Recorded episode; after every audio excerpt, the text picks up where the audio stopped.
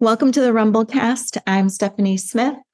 I'm Jimmy King. So today we're talking about traveling with a vintage vehicle. We recently came back from a trip to Asheville, North Carolina. Did you enjoy Asheville, Jimmy? Uh, absolutely did, minus working. no kidding. So you were there for work and I joined mm. you and we decided that it would be fun to have you haul the Bronco down so we could drive it around. Um, what are you thinking about when you are considering bringing the Bronco on a trip? uh, two things mostly weather and parking. Yeah. So, does the parking lot have enough room for a trailer and uh, offloading and uh, room to detach the trailer, lock it, and keep it out of the way so it doesn't interfere with other guests? And obviously the weather because the Bronco uh, I currently possess does not have a top on it.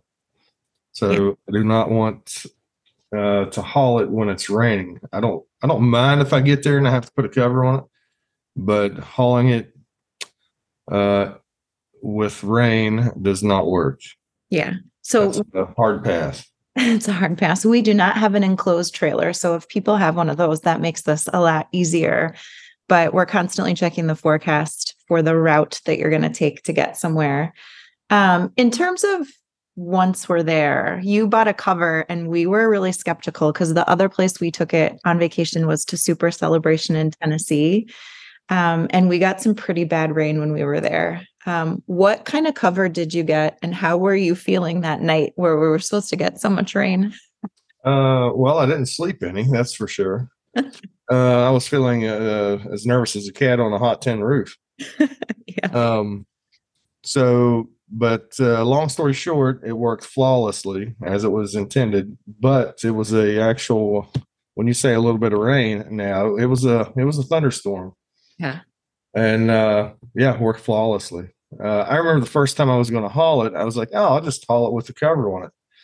And my good friend Dino, he's like, "Absolutely not! It will uh, whip in the wind and it will scratch your paint. It will destroy it. So yeah, that was that could have been catastrophic. Yeah. Um, but I, I can't remember the website I got it, uh, but the cover was not expensive. It was about 85 bucks. Yeah. And the first time I tried it out was during that thunderstorm, and I was like, uh, being only $85 is like this probably isn't going to work and i'm going to be out thousands of dollars replacing interior products. So uh, needless to say the next morning that's the first thing i did. I went out and checked uh, the integrity of the cover. Seemed to be fine. And then i uh, pulled the cover back and there was not a drop of water inside the vehicle. So i was i was very happy with that you missed the part where I said a couple prayers and had a bunch of beach towels to dry off. yeah, yeah, I, I did. Uh, I did fail to mention that. yeah. I was really nervous, but no, that worked great. So we'll find a way to link that cover. We'll find it and share it with people because it was inexpensive and it worked so great. So yeah. Um, when we're somewhere, I haven't really thought about this a lot, but I bet you're thinking about it. When we're staying at a cabin or a hotel or wherever, and we have it with us, the Bronco, are you thinking about people like messing with it um, at night while we're sleeping? No, no, not really. I mean, you know, that's that's crossed my mind, but normally we're not in an area that you have to worry about something like that. And most people can't drive a five speed, so they're that that uh, takes care of half the population probably. I know. I think we'd be uh, more apt to find someone sitting in it taking pictures than trying to steal yeah, it. Which which uh, I have no problem with. Uh, please ask first. Yeah. Well, it was like uh, I delivered a Bronco to Louisiana. My friend Mark and I we took one down, and the parking lot was so tight that uh, I disconnected the trailer with a Bronco on it. Then I parked my truck uh, at an angle in front of it so nobody could hook to the trailer and haul it away. So yeah. You just adapt and improvise and make things work. So sure. I think we should probably also admit that you upgraded the truck a little bit so that we can easily haul Broncos. So what did you have and what have you switched to? Uh, so I went to, I went to, I wouldn't say old school, but uh, I got rid of my 2017 F-150, which I loved, and got a 2007 Mega Cab diesel, which is, was something I should have done a long time ago. Uh, diesels just perform so much better when pulling. Yeah. And uh, yeah, It does feel kind of effortless when we're there. I forget that the trailer is behind us. yeah, yeah. It was a it was a worthwhile upgrade. Yeah. Even if it's older, it's still still an upgrade. Yeah. I'm hoping that that diesel will pull an Airstream sometime. I'm angling for an Airstream. So if Uh, it has a good deal, you can hit us up.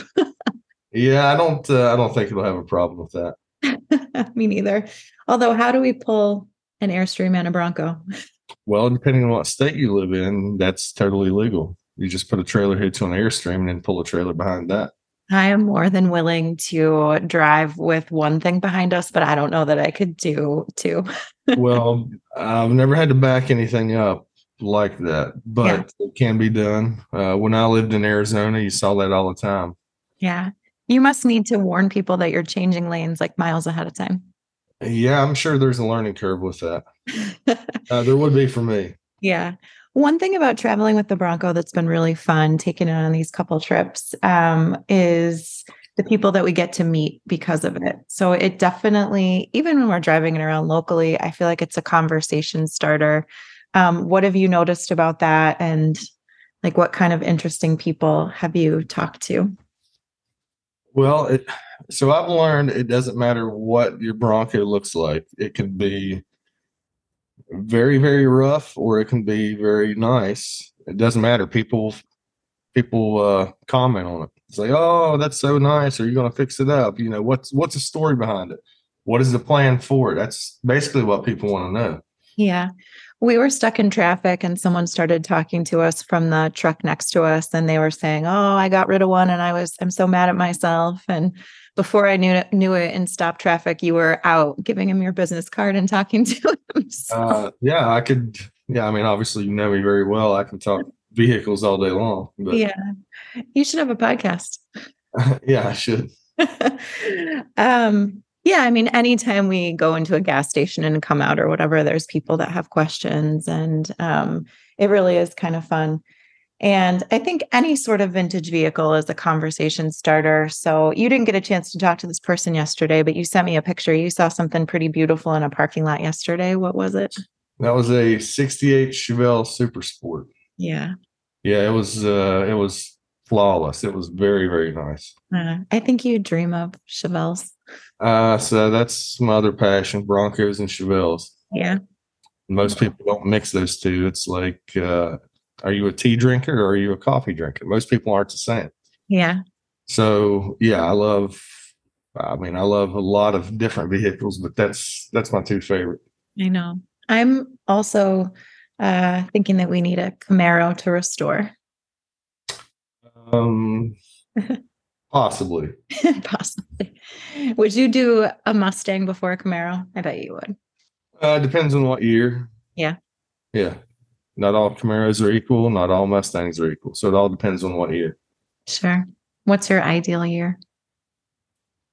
Uh, well, for Mustang, it would be a fastback and probably a 66. Mhm. Um, 66. to- Yeah, probably 65 through 70. That's, yeah, that's, that's probably it for Mustang.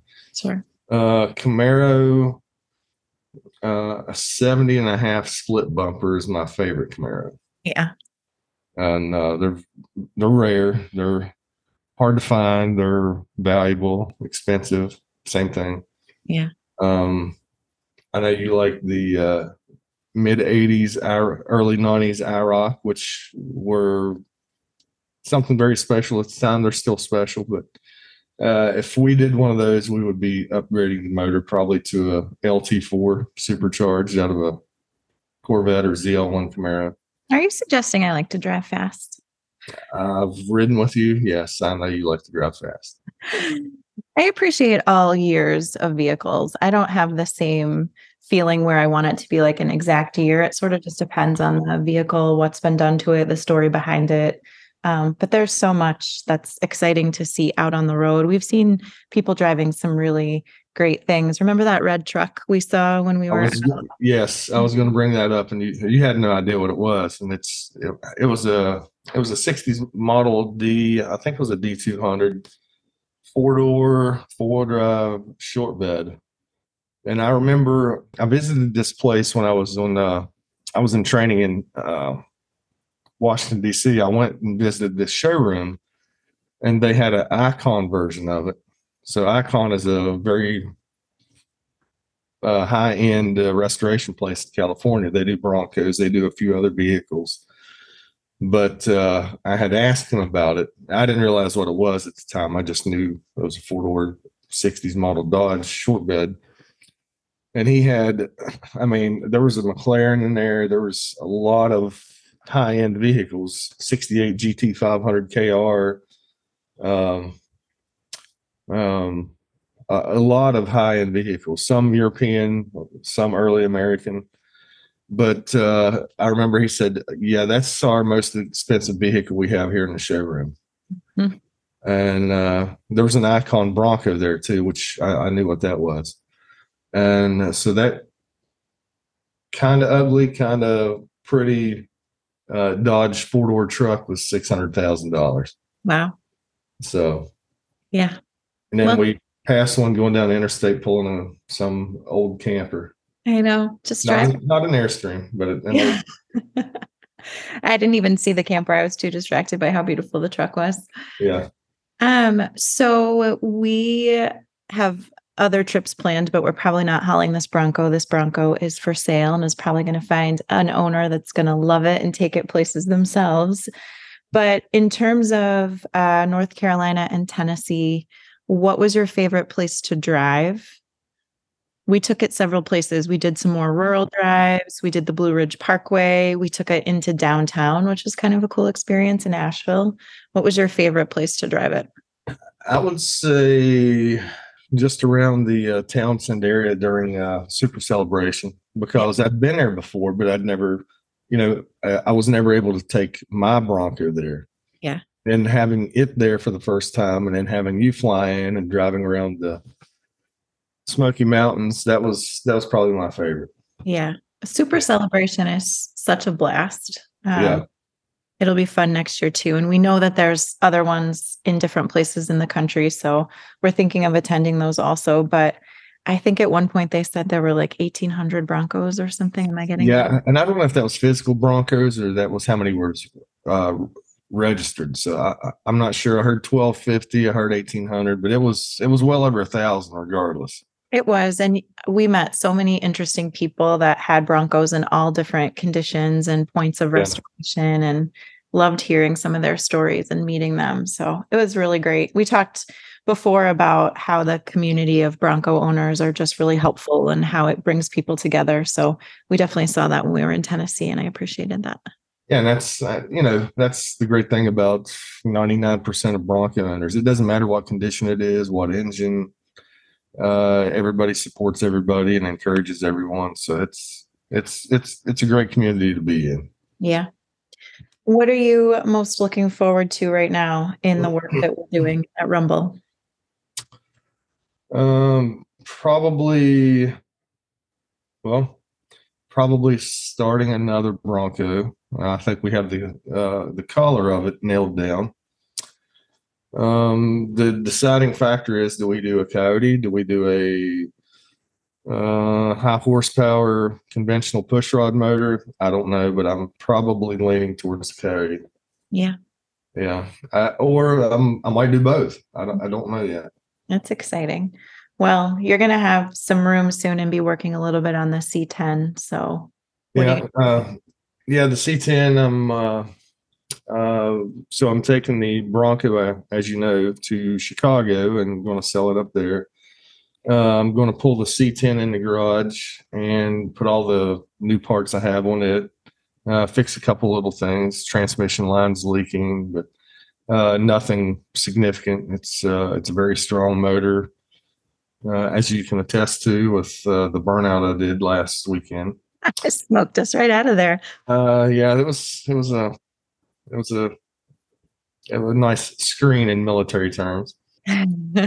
Um, but uh, yeah, probably uh, probably put all the parts on that, get it mechanically where it needs to be, which, like I said, shouldn't take much.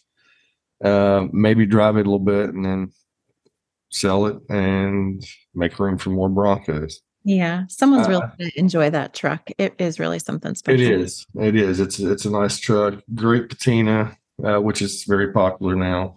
Yeah. Um, uh, but I'm also saving and waiting. Uh, I got a special car in the works. It's for sale. I just don't know when uh, it's available. Yeah. It's mine when he goes to sell it, which is a 66 uh, Super Sport Chevelle, which is my favorite uh, of all the Chevelles. 66, 70, then 67. Um, so that's going to be in our collection probably this year. And uh, I'll probably restore that back to the original light yellow. I don't remember the correct uh, name, but uh, probably restore it back original, put the original 396 back in it. But uh, that'll be fun to drive and restore. Yeah. I, something tells me that'll be a keeper. Just- Uh, that will be a keeper. I, I can attest to that. That's a keeper. The only thing different I might do, I might put a, a vintage air system on it. Yeah. But uh, yeah, that'll be uh, a daily driver when the weather's nice. But So our next big trip is out to California and coming from uh, the Midwest and the East, we will not be hauling a Bronco or bringing a vehicle with us. So it would be kind of fun for us to try and find a place to rent a vintage vehicle for the day to drive Route One. What would your ideal car be for us to drive down the California coast? that's, I mean, it's probably a long shot, but maybe a vintage Porsche or a vintage Mercedes. Yeah. Yeah. That would be I love the old gull wing um, Oh, yeah. Mercedes. We do. I highly doubt there would ever be one for rent. I don't know. When we start talking to people, maybe someone will just let us drive it. I mean, you never know. you or never better yet, they could drive us around in it. sure. I mean, I don't think we can get that fancy of an Uber, but it's worth a shot. You never know. If anybody has any recommendations for car rental places that do fun vehicles out in California, we're flying into San Francisco. So you can send us your recs. We'd appreciate it. I think that really covers what it's like to travel with a vehicle. We watch the weather a lot. Oh, one o- one other thing I should mention when traveling with a vehicle: if you have an open trailer, which most people do, don't spend hours cleaning it and cleaning the windshield and waxing it and all that. Do that after you get to where you're going, because I learned that from Tennessee. I spent probably five six hours cleaning and washing and waxing and buffing, only to get there and have to do it all over again. Yeah. So It looks good going down the road for a little bit till it was covered with bugs. covered with bugs. Yeah, bugs, especially springtime. That's that's tough. But Yes. um, yeah, it was a learning experience. So if you haven't done it yet, just wait till you get to where you're going and then clean it there. That's a good idea. We travel with all kinds of car cleaning supplies. Yes, necessities. Yeah, absolutely. All right. Well, that's all we have today. Thanks for listening to us talk about traveling with a vintage vehicle and some of our plans for the future. This has been the Rumblecast.